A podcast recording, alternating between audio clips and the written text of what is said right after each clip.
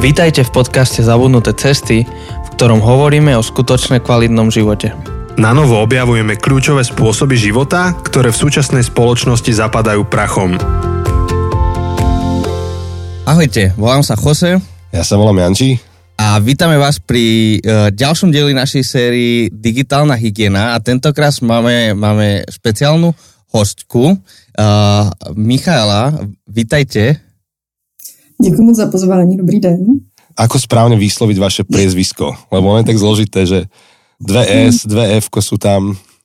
No, já mám pocit, že ono to spíš uh, budí strach, ale čte se to uh, úplně jednoduše, tak jak se to píše. On vlastně nikdo úplně neví, jak se to má číst, tak my to všichni čteme, tak jak se to píše, slusarev. Slusarev. Slusa. Áno. Lebo som rozmýšľal, či to nie je ako, že aj že šlus, ale to, to by tam muselo byť asi H alebo Ch.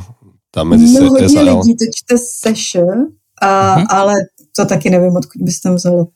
No, No, ne, je, akože no, trošku taky. sa to podobá na to nemecké, ale tak Slusarev. Michala Áno, Slusarev. áno. Takže e, vlastne m- my sme o vás už hovorili na podcaste, sme to tak e, naznačovali, že, že dúfame, že sa nám podarí spraviť tento rozhovor uh, a, a tak konečne je to tu. Veľmi sa tešíme. Ďakujeme vám, že, že môžeme spolu nahrávať tento diel a trochu sa porozprávať aj o vašej knihe, uh, ktorú sme už prezentovali.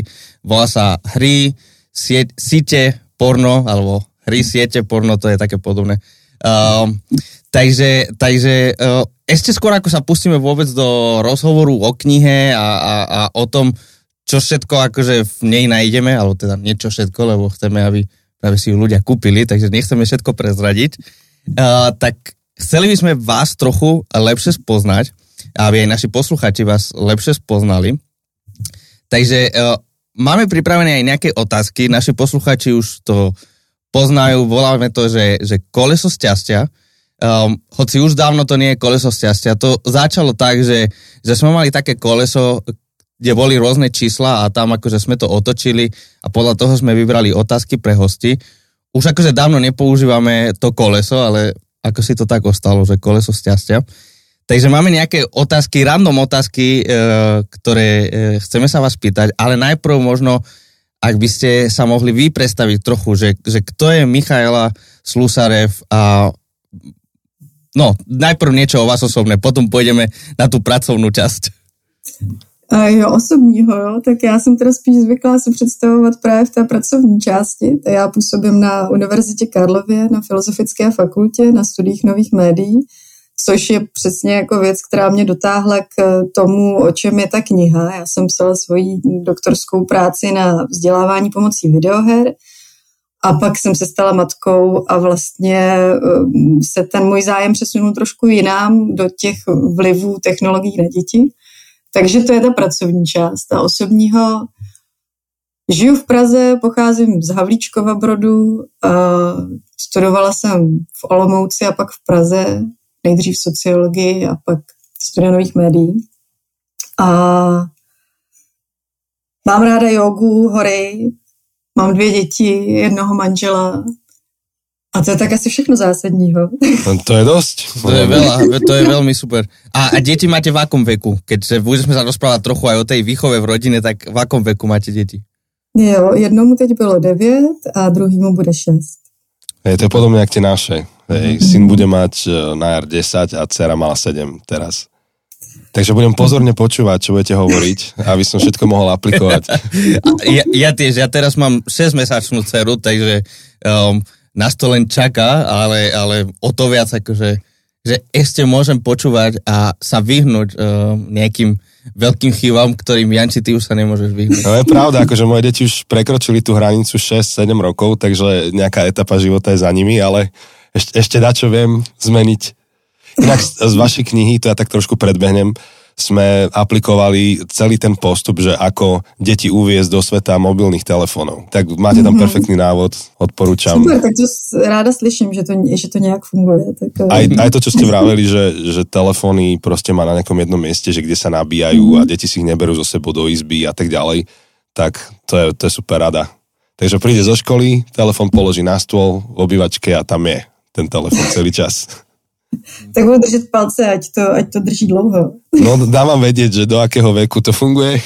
přesně, přesně. Myslím, že sa blíži ten vek, kedy už to nebude fungovat, ale tak a tak no. ta, ta kniha taky jako je, je napsaná i tím stylem a já myslím, že to je jako důležitý, jo, že uh, nesmíme asi žít v tom, že ty pravidla jsou fixní a že strašně zarputile dodržujeme a vyžadujeme, protože prostě se to mění stejně jako my se měníme a stejně jako ty děti a ty potřeby se mění, takže takže ano. myslím, že člověk na to musí být připravený, že se to bude měnit a že to není špatně. No.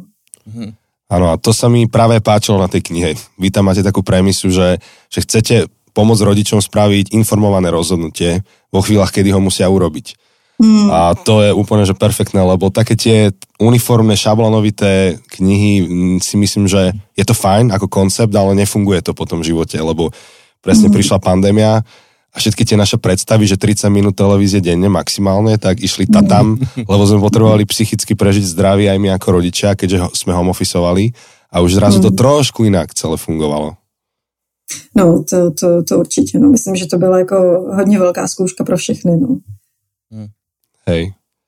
Jose, tak uh, to koleso. Akože v niečom... Ja, ja, som ti zobral slovo. Nie, nie, nie, ja práve, že rád, rád to počúvam a v niečom akože si len hovorím, že, že, že áno, že hovorte viac, nech akože čo najviac sám akože využijem, tak, tak my to teda až tak zatiaľ neprežívame, ale zároveň úplne vidím to, že, že keď náhodou, však dcera má len 6 mesiacov, ale keď náhodou je blízko len mobil alebo akýkoľvek displej, to tak neskutočne chytí jej pozornosť. Akože nič na svete nechytí jej pozornosť tak, ako mobil v ruke. Um, proste ten displej, že, že to je až neuveriteľné. Um, takže, takže no, je to, je to veľmi zaujímavé a teším sa, až si ešte viac povieme.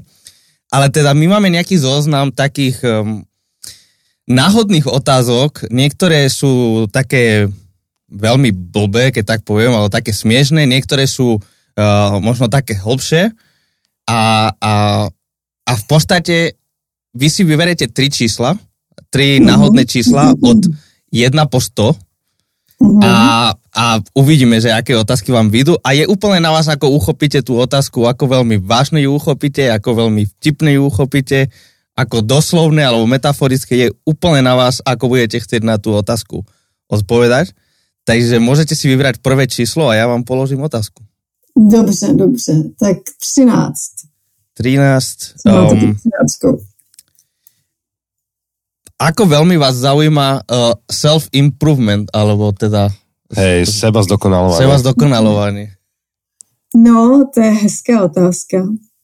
Mě to zajímá a mám doma spoustu knížek a přečetla jsem a poslechla jsem spoustu knížek ale na druhou stranu mám pocit, že jakoby i mě osobně a i spoustu lidí okolo mě, a že přijde, že celá společnost je teďka jakoby nastavená na to, že se máme zdokonalovat a už vychází i knížka nejenom na to, že by se zdokonalovali uh, dospělí a podnikatelé a pracující, ale i děti a dospívající, což na jednu stranu z toho pohledu i třeba jako rodičovského, protože těm dětem chceme pomoct, aby uspěli a chceme jim pomáhat od úplně jako nej, nejzasšího věku, ale přijde mi, že vlastně je to strašně frustrující někdy, že člověk pak má pocit, že může být dobrý ve všem a že by měl být, být dobrý ve všem, když tu možnost má a že by se měl zdokonalovat a že mám pocit, že se strašně moc i vytrácí jakoby toho volného, zabitého času, který je taky strašně důležitý a že já přesně jsem ten člověk,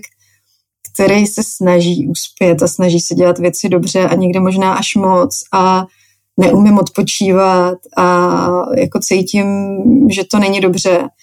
Takže na jednu stranu mě to, jako pokud ta otázka byla, jestli mě to zajímá, tak mě to zajímá. Ale na druhou stranu se i fakt jako programově snažím se o to nezajímat a snažím se si někdy říct, no tak dobře, tak tohle mi nikdy nepůjde a tohle vlastně ani vědět a jako umět nemusím a nemusím uspět úplně ve všem, protože mám pocit, že to i může být někdy toxický. Hmm. A další věc je, že, a to je třeba jako jedna věc, která mě tak trošičku trápila s tou, i s tou knížkou mojí, že ta knížka vlastně je jako taky takový produkt toho self-improvementu, toho rodičovského self-improvementu, kdy uh, rodiče se dneska snaží dělat všechno skvěle a mají spoustu návodů, jak to dělat dobře, ale někdy přesně jako se v tom můžeme utopit a někdy můžeme mít pocit, že když jeden, dva dny prostě neděláme s dětma vůbec nic a nerozvíjíme je, tak jsme špatnými rodiči. A měla jsem strašlivý strach, že ta knížka vlastně tomuhle z tomu přispívá, i když jsem se ji snažila psát tím způsobem, že to rodičovství samo o sobě je složitý a že vlastně jako nemusí jít vždycky o technologie jako takové a že jde o to rodičovství, o tu lásku a tu vřelost. A, ale poslední dobou mě právě jako hodně potěšují některý rodiče, kteří mi říkají, že vlastně ta knížka naopak uklidnila, hmm. že třeba těm dětem dovolili ten Minecraft konečně, protože což jsou, což jsou vlastně zpětné vazby, které jsou pro mě hrozně cený, protože si myslím, že v dnešní době být rodičem je vlastně strašně náročná úloha i díky těm všem návodům a, a, a, a tak dál. A já tomu asi nechci úplně přispívat, protože si myslím, že to rodičovství je někdy o tom jenom jako být s těma dětma a, a nedělat nic, a poslouchat a nechat se vést a, a hrát si společně a nebýt produktivní. A to mám pocit, že se vlastně strašně ztrácí. A ne, samozřejmě, že to není jenom těma knížkama self-improvementovejma, ale obecně, že ta společnost tak nějak jako k tomu tíhne, no, a že ne vždycky je to super dobře. Takže já, já celý čas to to samozrejme posluchači nevidia, celý čas tu len kývam, že áno, áno, áno. Hmm. Zap, le, zapisuješ si, hej, všetko. lebo, lebo v podstate toto sú témy, ktoré uh, nám obom sú, sú veľmi, veľmi blízke.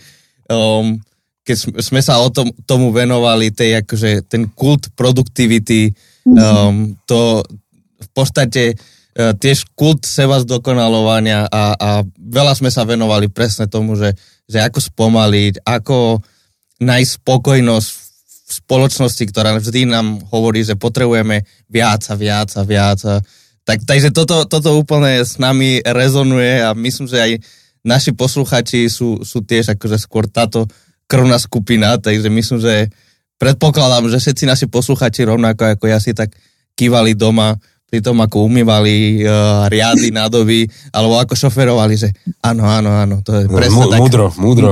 Múdro hovorí, múdro hovorí, takže, takže myslím si, že úplne ste trafili um, na tú našu cieľovú skupinu, že... Aj, aj na tú našu vibe, ktorú áno, máme. presne tak, presne tak. Uh, dobre, ďakujeme, to, bolo, to bola super odpoveď. Uh, môžete si vybrať ďalšie číslo. Tak 21. 21. Uh, Fú, uh, Janči, toto mi budeš musieť pomôcť eh, prekladať. Že čo sa na tebe najviac podpísalo? Alebo vybralo si najväčšiu daň? Uh, jako v tom negativním slova smyslu. Neviem, tak, tak je tam napísaná tá otázka. Že Myslím, že hej, to tol... Asi to bude negatívne. Tol je taký, taký trochu negatívne. Mm-hmm. No těžko říct, tak ono všechno to negativní je jako k něčemu dobré, že jo? A, a No, tyjo, to je těžká otázka. Co no ani ja neviem, čo by som na to odpovedal, keby sa na to niekto spýtal. Um, nevím, tak samozřejmě, že mi tam běží nějaký věci, kdy přesně možná jsem chtěla být jako dokonalá a produktivní a až takovým způsobem, že jsem skončila v nemocnici a to jsem se zastavila a zamyslela se protože to mělo spoustu doher, protože jsem dlouhou dobu nevěděla vlastně, co mi a takový to čekání na ty jako výsledky a toho, kdy se člověk zamýšlí nad tím vlastně, jako jestli tady bude a tak, tak to asi bylo, ale na druhou stranu já to asi neberu jako negativní. Zase mám pocit, že jsem se nějakým způsobem někde zastavila a ukotvila trošičku víc, i když ne vždycky mi to jde úplně jako nejlíp. To asi, to asi jediná věc, která mě napadá, no. To je, to je dobrá věc. Mm-hmm. že, že zároveň, aj keď bolo to niečo negatívne, tak práve to pomohlo mm. ako keby prehodnocovať nejaké veci, tak, tak však to je úžasné, keď niečo negatívne no, sa stáva no, pozitívnym. No, přehodnocovat, ale furt tam nejsem, furt nemám pocit, že bych dělala ty věci dobře, no. o, ja si myslím, že to je taký zápas neustálý, že človek mm. vie, že čo by mal a sa snaží potom urobiť krok späť, dva kroky vpred ne, neviem, že či niekto našiel akože úplný konečný finálny balans v živote. Aj tým, že život sa neustále vyvíja, tak sa ťažko, preto sa to vlastne volá balancovanie, že, že človek musí to vyvažovať. Nie, nie je to statické, že nastavíš si a máš to tak stále. Aspoň to je moja skúsenosť. Asi jo, asi člověk nemůže být jako šťastný a v pozitivním jako pořád. Byl teďka někdo, to, kdo, to, kdo to byl, to byl, myslím, jako hezký citát, že se Goetheho, myslím, že to byl Goethe, že se ho ptali, jestli měl šťastný život na tom konci života. Říkal určitě, že jako měl a pak se zamyslel a říkal, ale nevzpomenu si na jediný týden, kdy jsem byl jako celý týden šťastný. Mm-hmm. A že možná o tom to je, no, že to pořád musí být, že bychom si asi toho nevážili, kdyby jsme byli šťastní pořád a hledali bychom něco, nějaký ten škraloup někde a něco, co jako nejde, že si asi vždycky musíme najít něco, co nás jako trápí, že to je asi nějaká lidská vlastnost, nevím, no. A v niečom práve, že to, čo nás trápi, alebo to, čo vidíme, že mm, nie je to tak, ako by malo byť, tak, tak to nás posúva dopredu. Keby sme boli so všetkým absolútne 100% spokojní, tak potom môžeme si len lahnúť na gauč a už netreba nič robiť, lebo však všetko je presne tak, ako by malo byť že, že to, že veci nie sú úplne dokonalé, tak je to, čo ma ťahne z postele a čo ma ťahne, že, že chcem akože niečo robiť. Takže um, mm. myslím, že presne tam tá, tá zdravá miera toho, že aby sme neupadali do nejakého zúfalstva, že všetko je hrozné, tak proste nič nemá smysel a ani nepadali do takej um, naivity, že a všetko je super, nemusím sa veľmi starať, že, že to je zdravé. No a přitom to všichni strašně chceme, jako my máme pořád pocit, že tam chceme jako dojít, že to, konečně budeme bohatý a šťastný a všechno bude v pořádku, ale vlastně, no, vlastně to není udržitelný asi.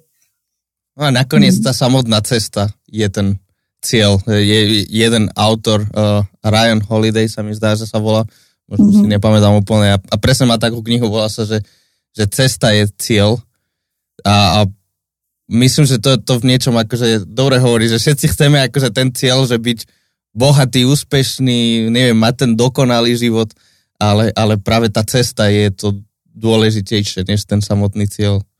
Mm. No a hlavne nevyhnutná, akože nevieš ju obísť. že sme na ceste, celý život si na ceste, takže neviem, či niekto môže povedať, že, že za života došiel do cieľa a už to všetko má v pohode.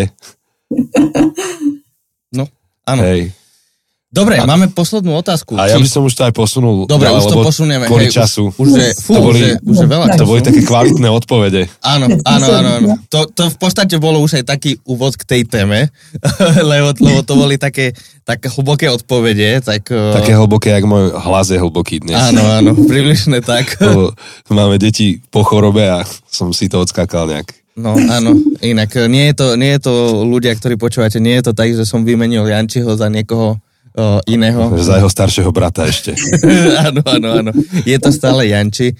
Um, no tak, uh, tak my teda máme túto našu sériu Digitálna hygiena, rozoberáme um, rôzne návyky, alebo celkovo sme aj rozoberali, že, že ako sa to stalo, ako nastala tá, tá, tá digitálna doba, um, prečo je iná než tej ostatné, možno ako vplyva na nás.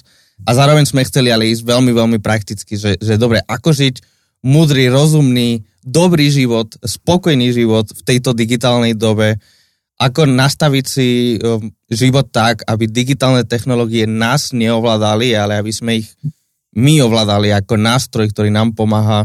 Lebo, lebo to, čo vidíme, a, a určite o tom uh, viete vy oveľa viac povedať, je, že, že často tieto digitálne technológie sa nám stávajú, um, alebo my sa stávame otrokmi týchto digitálnych technológií. Um, či už je to tým, že každá voľná sekunda proste vyťahnem mobil a len čakám v obchode, v rade, aby som zaplatil nákup a proste musím si scrollovať ten Instagram, alebo, alebo to, že šoferujeme proste a sme na mobile, um, rôzne takýchto veci, že stávame sa otrokmi, alebo to, čo vidíme, je, že v niečom sa stávame otrokmi digitálnych technológií ale to, čo by sme chceli v tejto sérii hovoriť, je, že e, ako múdro používať digitálne technológie. Um, nechceme hovoriť, digitálne technológie sú zlé, treba ich dať preč, treba ich akože, treba žiť ako amiši, proste sa zavrieť niekde na farme a ani elektrinu pomaly. ale ako múdro narábať s tými technológiami tak, aby nám slúžili a poslúžili a pomáhali a ne aby nás ovládali. Tak možno... Já, ak, já bych na to možná jako navázala. Vy jste, vy jste možná, a to je, to je vlastně se hrozně zajímavé. Já teď úplně cítím, že jak jste těma otázkama trošku filozofickýma jako ve mně otevřeli zase něco, tak já mám vlastně k tomu takový vlastně jako trošičku jeden příběh, který jsem, myslím, četla v nějaké knížce, nebo určitě jsem četla v nějaké knížce, ale bohužel jsem vzpomenu v jaký, která byla taky o technologiích. A podle mě to není úplně reálný příběh, ale to hezký příběh. A... Postaveno na skutečných událostech. Přesně, a má to, t, no, tak já ho řeknu. Ehm, je to příběh o nějakém pánovi, který eh, se snažil studovat, jakým způsobem právě nás digitální technologie ovládají a jakým způsobem se stáváme jejich otroky. A eh, zjistil, že vlastně eh, spousta jako buddhistických mnichů používá je jako na internetu a používá jako spoustu technologií sociálních sítí k tomu, aby si budovali nějaký komunity, které učí online meditovat a jsou takovými jako prostě průvodcema tím životem a tak dále. A tyhle ty mniši třeba v tom mm, světě sociálních sítí tráví třeba 4 hodiny denně, klidně i víc. Jo. A to je ten svět, který přesně my o něm jako víme, že to je, to je ten svět, na kterým se stáváme závislými a, a umí vy, využívat ty všechny psychologické triky na naší mysl, aby jsme tam jako byli a chtěli být čím dál víc. No a on zjistil, že tyhle ty mniši vlastně jako vůbec závislí nejsou a nemají s technologiemi žádný problém, i když tam tráví tolik času. No a tak jako v každém správném příběhu, ve kterém je buddhistický mnich, tak eh, se ho zeptali, jak to je možné, že vlastně dokážou úplně s klidnou myslí žít v tom světě vyrušujících digitálních technologií. No a jako každý správný mnich v takovém příběhu, ten mnich uh, se zamyslí a neodpoví, ale odpoví otázkou. A tou otázkou bylo, proč si vlastně myslíme, že ty technologie jsou více vyrušující, že, že nás vyruší ty technologie, že to je možná ta mysl, která nás vyrušuje. Jako v čem ty technologie jsou víc vyrušující než ta naše mysl. A což vlastně mi přijde jako hrozně pěkný, že my, když bychom uměli tu naší mysl ovládat a uměli bychom jí jako být opravdu vědomí v tom, co děláme a ne po každý přesně, když někde čekám, tak vytáhli telefon jenom protože se trošičku nudíme, máme ten záchvěv, záchvěv nudy, a, ale dokázali tohle to vlastně jako regulovat. A my třeba s, s dětma ve škole děláme to, že eh, si mají během jednoho dne, vždycky, když si vezmou do ruky telefon, tak si mají zapsat, proč to dělají. A to je jako hrozně zajímavá zkušenost, když si to pak přečtete po tom celém dnu, anebo když to jenom fakt uvědomíte, že naprostá většina z toho je jako nudím se, nemám co dělat, nebo chci se rozptýlit, jo. Takže to je jedna věc, no, že ono to nemusí být opravdu přesně, jak jste říkali, o těch zlých technologiích, ale taky o tom, že v tom světě neumíme úplně eh, existovat. Ale na druhou stranu, jo, jakoby nechci zase být ten člověk, který říká, buďme všichni vědomí a mindful a bude všechno v pořádku a technologie na nás nemůžou mít tak silný vliv, protože to tak úplně taky není stoprocentně, protože eh, prostě ty designeři her a sociálních sítí eh, umí opravdu vytvářet produkty, které opravdu můžou být návykový a stačí jeden záchvěv, kdy nám není dobře, kdy jsme trošku v depresi, kdy je nám smutno a to samozřejmě ta vědomost a mindfulness úplně nefunguje a můžeme do toho velice rychle spadnout. Jo. Takže jenom tohle to mě k tomu asi napadlo, jak jste tak povídali na začátku. Hej, akože to je super. Ja, no. ja som čítal, a to už pár rokov dozadu, možno že 4-5 rokov dozadu, takú knihu o tom, že ako funguje mozog a že ako využiť poznatky o tom, ako funguje mozog vo vlastný prospech. A jedno z toho bolo, že, že z času na čas potrebujeme vyrušiť mozog z jeho autopilota. Mm. A niekedy máš toho autopilota, keď pracuješ za počítačom a zrazu 1, 2, 3 hodiny prejdú. Ani neviem ako. Mm. A tam tá kniha rádila a ja sa to snažím aplikovať, že, že vo chvíli, keď počas práce za počítačom si uvedomím sám seba, tak mám akože prestať pracovať na chvíľku zastať a premyslieť si, že ako dlho tu sedím, ako dlho tu plánujem sedieť, čo by som rád stihol. Akože urobiť si taký mm. krátky, akože uh, mm. takú krátku seba kontrolu a potom až pokračovať. Bez toho, aspoň mne, mne sa rýchlo stane to, že, že naozaj hodiny sedím za, za tou prácou, pričom akože v kľude by som mohol prerušiť a niečo urobiť zajtra a teraz pokračovať v niečom inom. No tak No, protože to nikdy nemá konec, přesně, no. že vlastně, no, ale to je hezký, to je hrozně pěkný pravidlo, si myslím, že naprostá většina lidí, když se jim něco takového stane, že si uvědomí sami sebe, tak překliknou prostě na Facebook a v tom okně na počítači a jako začnou prokrastinovat, což jako ta prokrastinace není sama o sobě úplně špatná, jo, ale že přesně jako ten čas, kdy si můžeme uvědomit sami sebe a říct si, kam teda jdeme a co plánujeme, tak využijeme k tomu, aby jsme si četli tu agendu těch ostatních, aby jsme si prostě četli to, co chtějí ostatní, ať už firmy nebo lidi, že si máme myslet, že v tom třeba já, já cítím úplně to, ne v tom, že budu pořád sahat po telefonu, ale mě vlastně strašně obtěžuje to, že mi někdo nutí to, o čem mám přemýšlet, že mám přemýšlet tady nad tím produktem, že mám přemýšlet nad tím, že tady můj známý kamarád, bývalý kolega prostě dělá to a to a já nevím, možná to k životu vůbec nepotřebuju vědět. No však právě. Já si myslím, že 90% informácií nepotrebujeme vedieť. Áno. Uh, to zase jeden taký rabín, uh, ktorý, jak sa volá, Edwin Freeman, napísal knihu o, no, o leadershipe v, v modernej dobe a jedna z jeho kapitol hovorí o tom, že sme sa stali informačnými junkies, akože informační feťáci. Mm. Čiže my mm. máme pocit, že neustále, že potrebujeme ešte viac informácií, ešte viac informácií a ešte viac informácií, preto aby sme vedeli lepšie žiť a lepšie sa rozhodovať. A on hovorí, že to je mýtus, že my máme len nejakú kapacitu strebať informácie a nejak efektívne sa rozhodnúť na základe nich. Že to nie je pravda, že potrebujeme mega, mega, mega veľa informácií. Takže mm. ja s tým súhlasím, že nemusím vedieť o všetkých produktoch, o všetkých možnostiach. Ak tak, akože cieľa vedome, že idem si urobiť nejaký research na nejakú tému ale len tak akože nechať tak voľne to všetko na mňa padať, tak to asi, asi nie to je skôr kontraproduktívne. No, přesně, a že vlastně, jakoby, když se vrátím k tomu, hmm. o čem jsme se bavili úplně na začátku, o tom sebezdokonalování, tak já mám pocit, že i v tom, jak třeba chceme být dobří rodiče, tak hodně často těm dětem dáváme hrozně moc informací a spousta dětí okolo mě už jako v první třídě vědělo, kdo je tady u nás Babiš a spoustu věděli mm-hmm. jako spoustu mouder o spoustě věcí, které mám pocit, že jako do toho dětského světa úplně nepatří.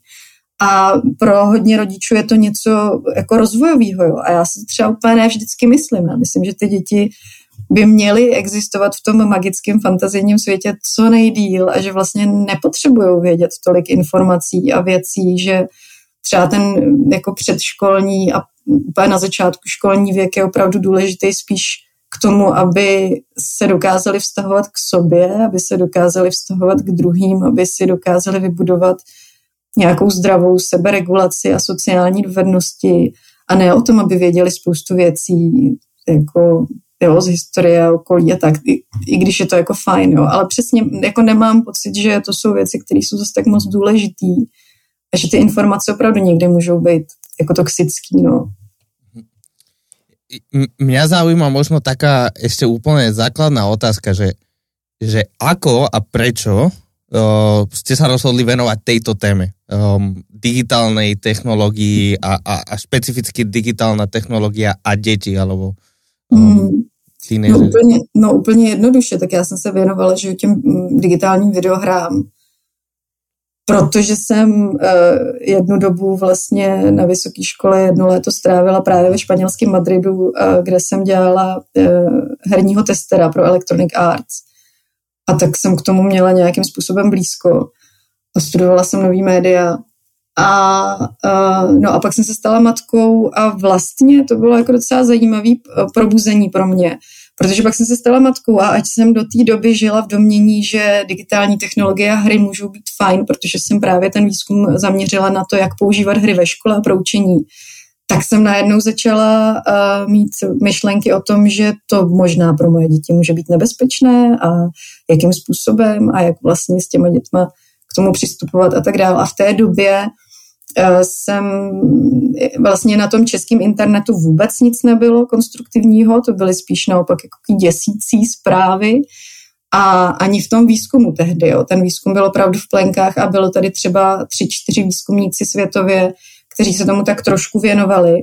A já jsem teda měla to štěstí, že s jednou z nich, z Rachel Barr z Georgetownské univerzity ve Washingtonu jsem se spojila a dělali jsme spolu nějaký výzkum potom následně.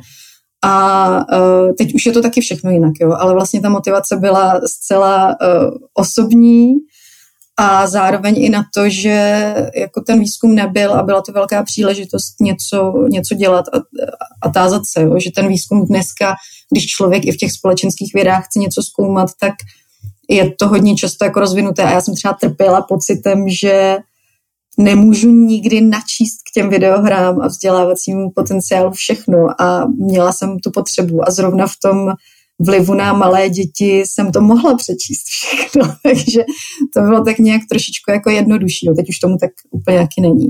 Mm-hmm. No, názov vašej knihy je, že hry siete porno. Prečo hry siete porno? Um, teda, a, a hovoríte v nej o, takých, o týchto troch ako keby rizikách, Hrozba, hrozbách. hrozbách, hrozbách, to je to slovo, hrozbách, um, zvlášť pre deti a, a, alebo pre tínejdžerov. Uh, prečo tieto tri? Prečo nie je to mm, hry, televízia, porno, alebo um, hry, politika. A... Hry, áno, no, tak je to ešte, že dobre, že v digitálnej, ale, ale že prečo v tejto digitálnej dobe sú tieto tri podľa vás uh, možno najväčšie hrozby, alebo neviem, ako by ste to vydefinovali, ale že, že prečo tieto tri um, a nie niečo iné? To je dobrá otázka. Já jsem o tom asi nepřemýšlela úplně tím způsobem, že by hry, sítě a porno byly hlavní hrozby. Uh, asi jsem, nebo takhle, je, je super, že zmiňujete tu televizi, jo, protože spousta rodičů dneska tu televizi do těch hrozeb uh, nezařazuje, protože telka je něco, s čím vyrostli, co vlastně uh, asi není úplně nebezpečné, protože oni s tím vyrostli taky nějak bezpečně a jsou vlastně v pohodě. Takže proč by ty jejich děti se nemohly koukat na televizi, jo? protože to není nebezpečné. Což teda ale taky není pravda, protože ta televize kdysi a dnes je naprosto jiná. Jo? My jsme měli opravdu těch pořadů málo, dneska ta televize je 24-7 a vlastně cokoliv. Jo? A, ale uh, televize dneska pro ty děti není to médium, které by je tolik lákalo. Um, herní médium je pro naprostou většinu dětí ten největší jako atraktivní prvek v digitálním světě a pro holky později hodně často jsou to právě sociální sítě. A ta pornografie je tam jako z jednoho prostého důvodu, nebo ze dvou vlastně. Ten jeden je, že uh, digitální pornografie pro dnešní děti je obsah, kterému je těžší se vyhnout, než ho vyhledat, tak jak sami říkají, což není úplně dobře. A ta první expozice a tomuhle obsahu je vlastně v celkem jako nízkém věku, jo, třeba do těch deseti let. Je to hodně častý, což je třeba překvapivé pro rodiče. No a ten druhý důvod bylo to, že před lety, když jsem začala o těchto těch tématech mluvit, tak třeba v České republice o tom vůbec nikdo nemluvil. A na těch různých eh, setkáních, třeba digitálních a mediálních vzdělavatelů, říkali, Míšo, to je super, že o tom mluvíš, nám se o tom mluvit nechce, ale víme, že to je jako důležitý a jsme rádi, že to někdo začal. A opravdu jako do třeba loňského roku o tom nikdo úplně moc nemluvil a my jsme začali jezdit na školy, o tom mluvit s dětma a tak, protože je to opravdu důležitý, protože je toho obsahu obrovské množství a ty děti s ním přichází do styku v velice nízkém věku a potřebují s tím pomoct. Jo. Takže asi proto. No. A samozřejmě televize by tam mohla být, ale dá se říct, že hry a sítě a ta pornografie mají spoustu prvků, které jako rodiče neznáme, protože jsme si tím neprošli, protože prostě když jsme hráli hry, tak těch her bylo pár a neměli tolik návykových prvků, jako mají dneska. Tak asi zejména proto, že to jsou opravdu nový média a pro rodiče jsou to hodně často strašáci, že rodiče se jich fakt bojí, protože je neznají. A nemusí to být strašáci, jo? nemusí, ale je potřeba o tom mluvit. Um, a vlastne tá, akože dá sa o tom hovoriť koncepčne a hovoriť o tom, že ako si strážiť mysel a nech si dať pozor na tie veci, ale potom tá druhá strana mince a tam mám pocit, že som, ťa, že som vás trošku prerušil, je, že musíme mať nejaké konkrétne praktické zásady alebo praktické rituály, že, že nestačí len ten mindfulness, tak ktoré nejaké také úplne, že zásadné praktické veci by mali rodičia vedieť, čo sa týka digitálnej hygieny uh, svojich detí. Že ak by ste mali teraz uh, 10 minút s niekým po, pokec v autobuse a nie je šanca, že ten človek teraz ide čítať hneď vašu knihu, ale máte mu odozdať nejaké, že, že týchto pár vecí aspoň aplikujú, alebo túto jednu vec aplikujú a zmení ti to život, tak čo, čo by to bolo počas tej 10 minútovej jazdy autobusom? To, to je těžký. Uh, dobře, co by to bylo? Akože pre mňa, ja, ja môžem začať, že pre mňa úplne tá praktická vec bola tá, že mať jedno miesto v dome alebo v byte, kam odkladáme telefóny. Ale že nielen deti, ale aj my dospelí. A to je niečo, k čomu chcem dospieť. Akože pomaly sa snažíme, je to, je to ťažké vypestovať ten návyk, ale to si myslím, že je cesta pre nás, veľmi konkrétna. Mm-hmm. No, já bych to asi vzala, když bych měla takhle málo času, tak bych to asi vzala trošičku uh, oklikou. Psychologové, kteří se věnují dětem a rodičovství, říkají, že uh, rodičovství, které je plné lásky, ale i hranic, je to nejlepší rodičovství. A když si to aplikujeme na ty digitální technologie, což jako velice jde, tak potom máme velikou šanci, že tím digitálním světem projdeme bez větší újmy. Protože když budeme těm dětem dávat ty hranice, které můžou být pro některé rodiče v tom časovém, jo, máme nějaký časový limit, který většinou teda by se měl um, by, by měl být takový, by, by, by neměl být, nebo já asi nedokážu říct časový limit pro všechny děti v nějakém věku a je to odvinuté od toho, kolik to dítě má volného času ve svém životě. A ty digitální technologie by obecně neměly pře, uh, neměly by zabírat více než polovinu toho volného času toho dítěte, což je vlastně u těch dětí dneska docela málo, jo, když si to rozkreslíte a rozepíšete.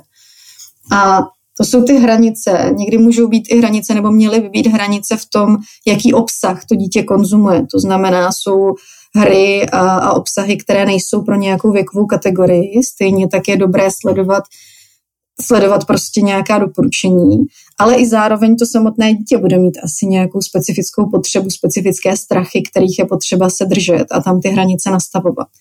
Ale i rodič by měl mít nějaké hranice samozřejmě a měli bychom být možná trošku dobrým příkladem, ale nemusíme být stoprocentně dobrým příkladem, to možná taky ne. A pokud nejsme stoprocentně dobrým příkladem, tak buďme rodiči, kteří to před dětmi přiznají, kteří přiznají, kde mají sami problém a nechají třeba to dítě uh, ho kontrolovat a říct, hele, Franto, já mám pocit, že na ten telefon koukám fakt jako často, máš taky takový pocit, a oni ty děti většinou mají takový ten pocit, oni nás docela dobře vidí, a tak mi s tím pojď jako pomoct. A to dítě třeba uh, začne hledat na internetu různé strategie, které by nám mohly pomoct a je to už pro nás jako lekce k tomu, jak se dopracovat k nějaké hygieně. No a ta druhá část toho úspěšného rodičovství je ta láska nebo ta vřelost, jak se o ní v té psychologii mluví. A my tu vřelost a tu lásku potřebujeme aplikovat i na ty technologie, což není úplně lehké. Jo. Teď si vemte, že prostě ty děti, které koukají na videa, kde se rozbalují různé produkty, kde si děti prostě hrajou se slizem a kde eh, youtubeři, který nám přijdou naprosto, ale naprosto stupidní, něco povídají a naše děti je hltají, tak my bychom měli jako vyjadřovat i tu lásku a vřelost tam. My bychom se opravdu měli zajímat o to, co to dítě sleduje. Měli bychom se ho ptát vlastně, jako co ho na tom baví, protože když si sáhneme do svědomí a vrátíme se do vlastního dětství, tak já třeba nevím, jak vy, ale já jsem se jako trávila spoustu času tím, že jsem se trávila, že jsem se dívala na nesmysly typu Beverly Hills, jo, který opravdu možná byly v jistém slova smyslu mnohem horší než ty dnešní youtubeři.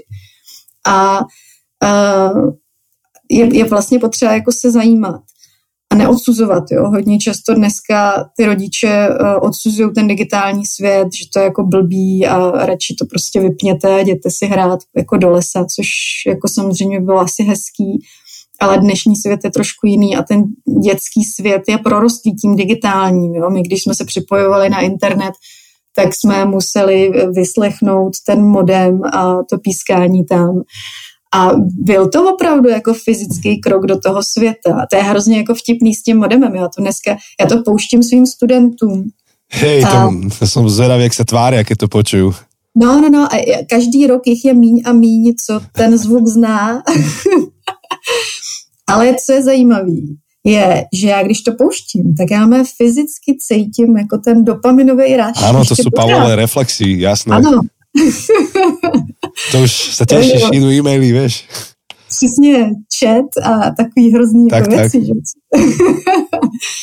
a, a ale pro, pro ty dnešní děti jako to není oddělený. Jo. Oni vlastně v tom světě jako žijou a to, že komunikují na WhatsAppu se spoustou jako dětí v reálném času, je pro nás třeba jako jiný, ale pro ně je to prorostlý celý tohleto.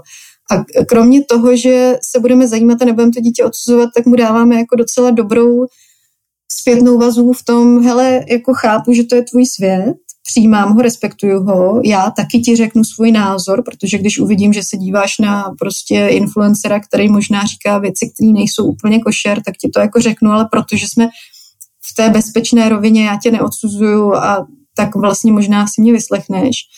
A zároveň vytvářím důvěru mezi mnou a tím dítětem, kterou strašně potřebuju ve chvíli, kdy ho nemůžu kontrolovat, že to dítě za mnou třeba přijde a řekne, hele, něco se stalo, a, nebo o tom bude mluvit. Jo. Takže asi bych jako se držela něčeho takového obecného, protože ta pravidla jsou strašně fajn u dětí menšího věku, kde můžeme si ještě skrz nějakou rodičovskou autoritu a zbytky rodičovské autority jako něco prosadit a určitě je to super pro malé děti, který potřebují ten bezpečný píseček v digitálním prostoru, kde si budou ty věci zkoušet a budou tam vstupovat do digitálního světa bezpečně a budou si tvořit nějakou schopnost seberegulace v vyšším životě, protože prostě nemůžeme tomu děti ve deseti letech jako najednou dát všechny technologie ve dvanácti a očekávat, že se bude schopno regulovat. Jo. My prostě musíme postupnýma kručkami mu pomáhat tomu dítěti. No a protože v těch 12-13 letech nás to dítě nebude poslouchat a my potřebujeme mít tu důvěru, ty návyky a tu seberegulaci. Jsou asi hlavní tři věci, které potřebujeme. Wow, Takže tak, asi tak. to je super. To ste stihli ešte skôr ako 10 minút. Prešlo. Ja. Ešte dve zastávky máme v autobuse. A keď som to počúval, tak mi napadli dve veci. Jedna je, že neviem, kto to povedal, ale niekto povedal, že že výchova je to, keď pomáhame deťom robiť nebezpečné veci bezpečným spôsobom. Hmm, hmm. A myslím, že toto spadá do tej kategórie, že jasne, že uh, internet je v niečom vysokoriziková vec, hmm. a, ale nepomáha, keď ho deti izolujeme od neho, ale musíme ich naučiť plávať v tom. Vlastne vy to máte pekne nazvané tú knihu, že rodičovský prúvodce džunglí digitálneho detstva a puberty, že, že my sme takí sprievodcovia tou džunglou.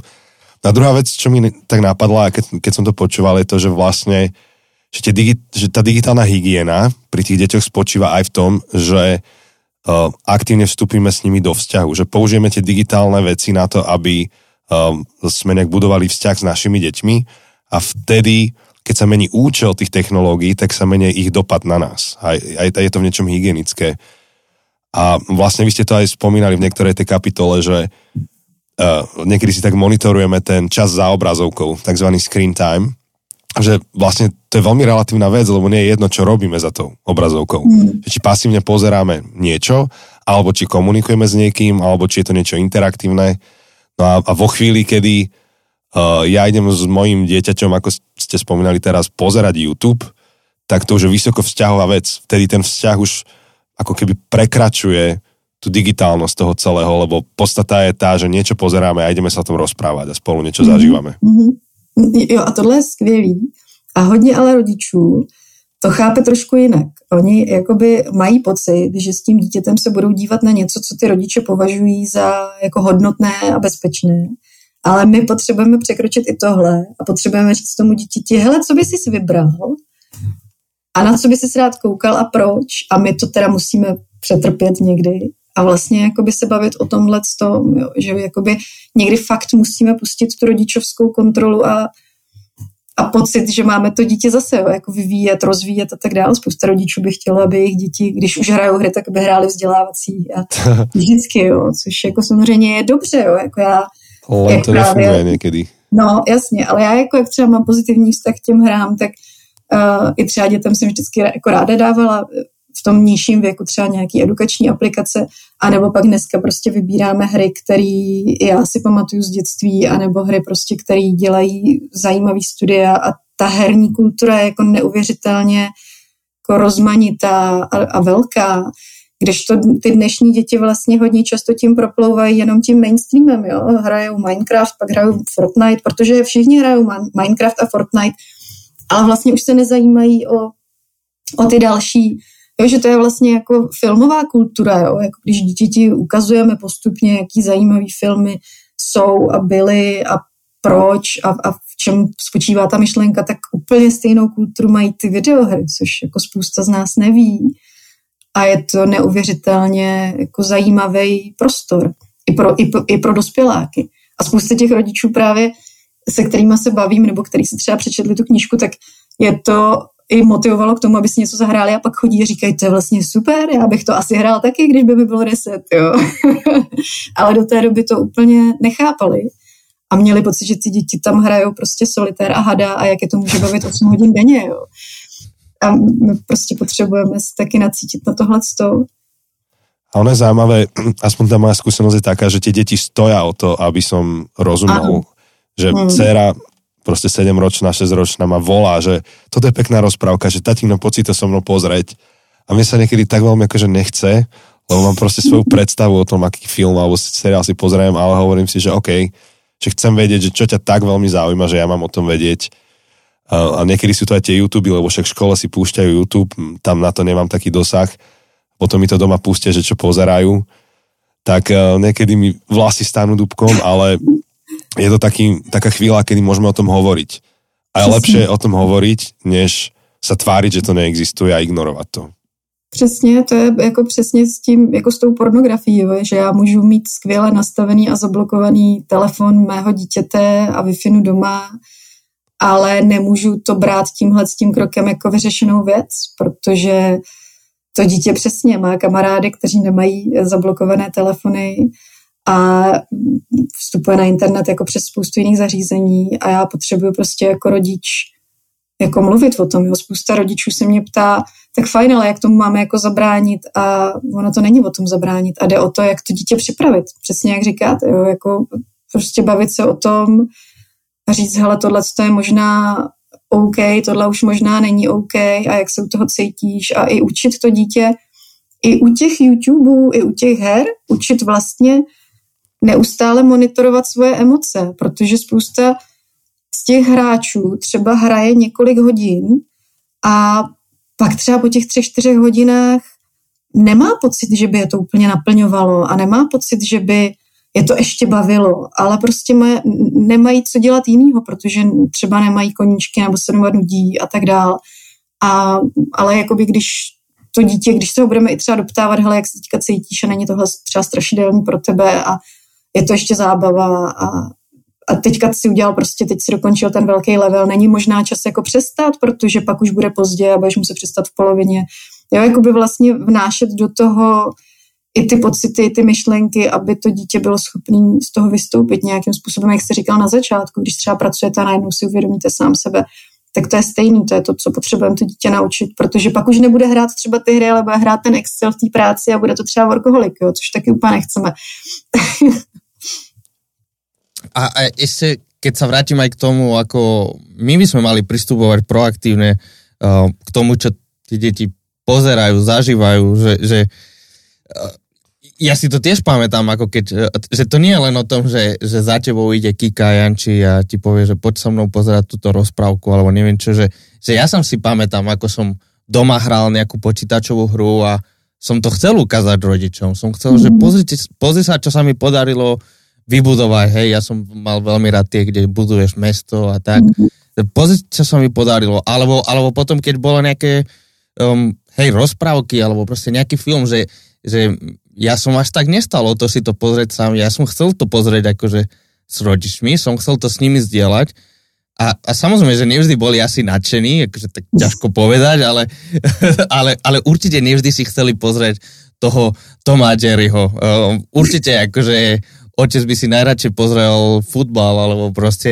radšej by pozrel nejakú uh, toto, alebo keď sme chodili do kina, tak určite nemali vždy chuť akože pozrieť ten istý film, čo ja som chcel, ale, ale proste prispôsobili sa, alebo, alebo išli na ten film so mnou, alebo do kina, alebo, alebo tak, a, a to pre mňa bolo dôležité a, a samozrejme, viem si teraz predstaviť, hej, že, že ja chcem tomu môjmu dieťaťu pustiť, že toto sú dobré filmy, že to je to, čo som ja pozeral, keď som bol malý, alebo, alebo tak, hej, už som si zariadil Disney Plus, aby som mohol jej pustiť všetky tie staré, dobré Disney rozprávky, na ktorých som ja vyrastal, ale, ale zároveň akože vidím, že je tam dôležité, že a, a, a mi to nedošlo, až keď ste o tom hovorili, že, že áno, je dôležité skôr, aby som, skôr ako to, že ja jej pustím to, čo mňa zaujíma, to, čo vidím, že môže mať nejaký intelektuálny prínos. Zase sa vrátime k tomu seba zdokonalovaniu a zdokonalovaniu tých detí, že, že dobre, možno by som akože našiel nejaký YouTube alebo nejakú aplikáciu, ktorú dokáže s nej urobiť genius proste, neviem čo, ale, ale raz za čas možno fakt musím, nie že, mu, nie že možno, určite musím zakrotiť a pozrieť si toho hlúpeho v úvodzovkách youtubera, ktorý len rozbaluje um, neviem čo, hej, alebo proste niečo, čo mne nič nedá, ale dá mi ten čas s ňou, dá mi to, že niečo s ňou zažijem a, a že, že presne, že ja chcem, aby ona, keď bude proste v mojom veku, spomínala na tie momenty so mnou. Tak ako ja mhm. proste teraz spomínam na filmy, ktoré som si pozrel s rodičmi, alebo proste momenty, kedy som zdieľal hry s rodičmi a um, chcem, aby ona tak akože na to spomínala v dobrom, že, že áno, môj otec sa obetoval v úvodzovkách a si pozrel toho youtubera, alebo si pozrel tých jednorožcov, alebo ja neviem čo. A, a určite to nechcel pozerať, ale chcel byť so mnou, tak, tak to pozeral, že, že je, to, je to taká dôležitá zmena mindsetu, lebo, lebo mám pocit, že, že tým, že ja chcem to najlepšie pre moje dieťa, tak mám pocit, že to najlepšie je, že dať jej všetky tie edukačné hry, dať jej všetky tie uh, dôležité veci, tie dobré veci, tie skutočné dobré veci, ale, ale, ale no pre mňa to bola zmena mindsetu, e, to, čo ste sa teraz rozprávali, takže len som to chcel vyzvihnúť. No da, další věc je, že já když tomu dítěti od, ukážu tu svoji otevřenost, tak ono mi taky ukáže jako svoji otevřenost. Jo? A třeba se se mnou podívá na něco, co mu nepřijde úplně cool, ale já mám možnost prostě mu ukázat třeba, co baví mě, protože tam máme spolu tu důvěru a tu otevřenost. To je asi jakoby to hlavní. Jo?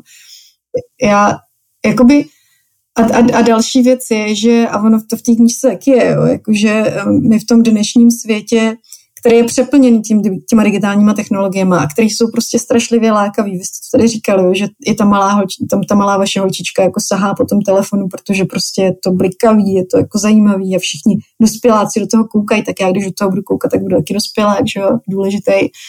Tak eh, v tom je jakoby strašně těžký i ty děti přimět k tomu, aby dělali něco offline, co není tak blikavý a co není tak rychlý a co není tak naplněný dopaminem. A to je třeba i ta naše úloha jakoby nás jako rodičů vlastně vytvářet ty příležitosti, kdy si můžeme spolu hrát jako jinak, kdy můžeme trávit ten čas offline, který třeba není úplně furt zábavný a furt naplněný a dávat tam prostor pro tu nudu a tak dál. My jsme měli, já to teď jako vzpomínám téměř všude, jo, ale pro mě to byl strašně jako důležitý moment. Uh, my jsme u nás na vysoké škole uh, udělali si s kolegou takový experiment, protože uh, ti studenti, kteří nám začali přicházet před pár lety na, uh, na obor, tak když jsme jim dali nějaký těžší texty filozofický, tak oni si je jako přečetli, ale vlastně bylo strašně těžké s nimi rozproudit nějakou diskuzi hlubokou, která by reflektovala na nějak jako víc úrovních ten text. Oni si to vždycky jako přečetli a řekli, jo, já jsem si to přečetl, tohle je hlavní myšlenka, ale vlastně nechápu, proč to ten člověk napsal na 15 stránkách, kdyby mu stačila půlka, jo, a to většinou byl takový závěr hlavní. A my jsme teda odmítli přistoupit na to, že by jsme si řekli, že jsou uh, ty studenti hloupější a hloupější. A prostě my jsme poslední slušná generace. A udělali jsme takový experiment, že jsme vytvořili úplně nový předmět, který jsme nazvali slow reading – a to spočívalo v tom, že jsme se na 6 hodin zamkli v knihovně, dali jsme jim na 4,5 hodiny tady ty těžké texty na čtení, nesměli používat žádné digitální technologie a jenom četli. A potom jsme měli hodinu a půl na to, že jsme věnovali právě eh, se té diskuzi. A uh, bylo to úplně neuvěřitelné, protože ta diskuze byla vždycky strašlivě hluboká a strašlivě zajímavá a vlastně bych si i troufla říct, že ta další jako nová generace těchto těch studentů dokázala reflektovat ty myšlenky zase novým a jiným způsobem. A co ale bylo úplně nejvíc překvapivý pro mě bylo, že pak za mnou ty studenti chodili a říkali, že si vlastně uvědomili, že za celý svůj život neměli čtyři a půl hodiny, kde by se mohli soustředit na jeden jediný text, protože prostě žijou ve světě, kde jsou neustále ničím vyrušovaný a je to normální.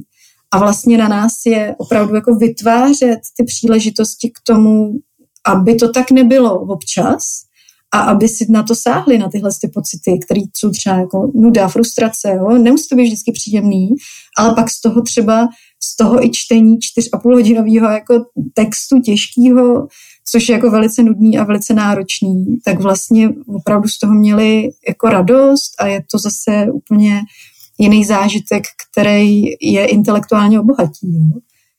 Takže vlastně je to o tom vytvářet ty situace, které nejsou digitálně naplněné. Takže možno, aby jsme to pomaly ukončili o, a samozřejmě všetky tieto veci a oveľa viac nájdu o, vo vašej knihe, dáme to aj do popisku a, a budeme to zdieľať. Uh, hry porno. Um, ale možno uh, nejaké záverečné záverečné posolstvo, alebo možno um, nejaké posledné také rady, že, že, že dobre, že čo je jedna vec, čo, čo môžeme, s ktorou môžeme aj my dnes odchádzať, naši posluchači, že, že, že čo by ste čo by ste možno na záver chceli dodať? Čo sme, alebo čo sme sa vás nepýtali, čo by ste boli uh, ráda, keby jsme sa vás pýtali na, ještě na knihu? Uh, já nevím, já si myslím, že tady všechno důležité padlo. Možná se už jenom vrátím k tomu jako podtitulu té knihy, což je ta digitální džungle, že a, a možná to jenom uchopím a tím to splním, tenhle váš úkol, jo, že um, ta digitální džungle je pro spoustu rodičů něco, čeho se bojí. Je plná těch doslova predátorů, je plná nebezpečí, je plná nemocí, závislostí, jo, takových těch kybervěcí, které nám můžou škodit. A můžeme tam doslova utrpět velký zranění, ať už psychický, tak jako fyzický v těch nějakých třeba závislostech. A proto se toho bojíme a nejradši bychom, aby tam ty lidi, aby tam ty děti vůbec nechodili, anebo aby jsme je mohli celou dobu držet za ruku a kontrolovat je. Kdežto ty děti v té digitální džungli vidí spoustu zajímavého dobrodružství, spoustu barviček, spoustu jako skvělých nových zážitků a už se prostě vidí s tou mačetou v ruce, jak se budou prosekávat k těm dobrodružstvím, k, zá, k zážitkům a nechápou, čeho my se bojíme a e, dřív nebo později nám stejně utečou, i když se je budeme snažit držet.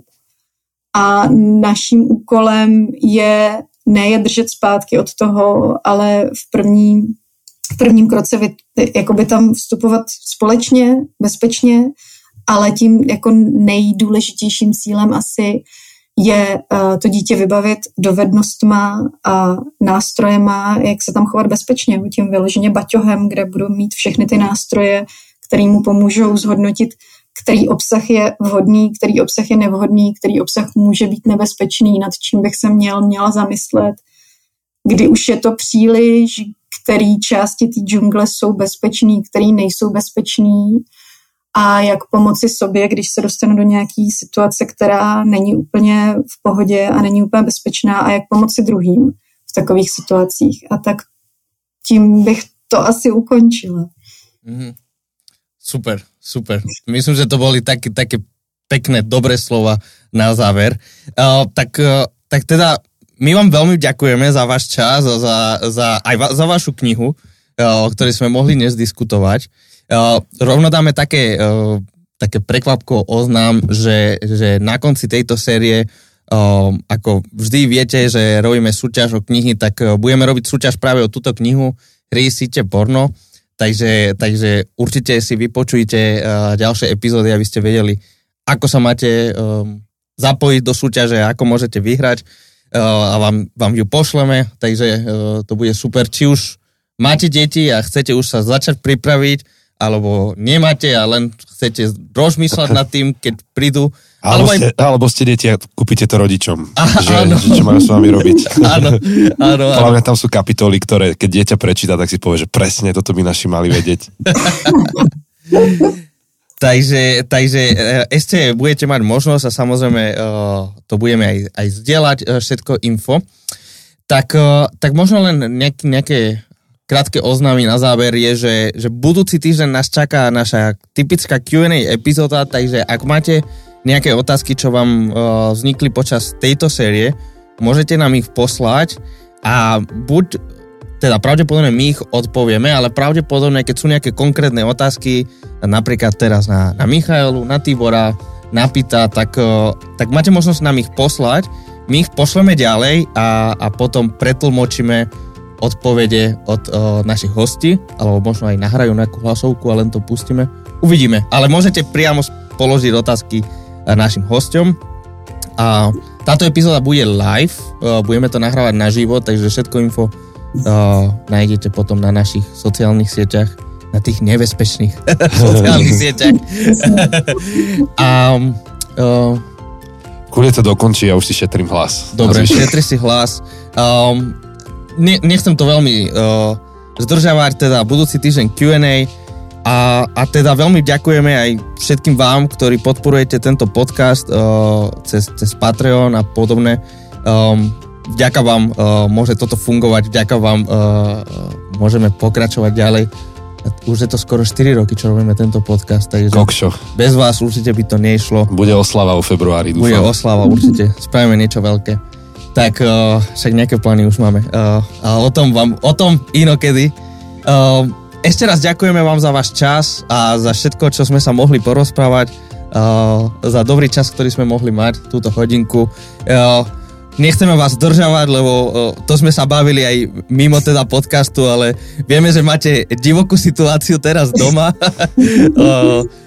s covidom a, a s deťmi doma, takže veľmi vám ďakujeme, že, že nielen ten čas, ale aj, aj pri takých okolnostiach, že, že ste si na náš našli čas. Já moc děkuji, bylo to moc příjemné, já jsem se s vámi moc ráda popovídala, to byl jeden z těch příjemnějších rozhovorů, bylo to moc fajn, tak eh, vám přeju hrozně moc štěstí do dalších podcastů a, a ať se vám prostě daří. Děkuji. Děkujeme. Děkujeme, děkujeme. Uh, počujeme se na budúce, uh, ďakujeme, že ste tu vydržali s nami a nič, pekný nič. deň. Ahoj, ahoj. Ahojte.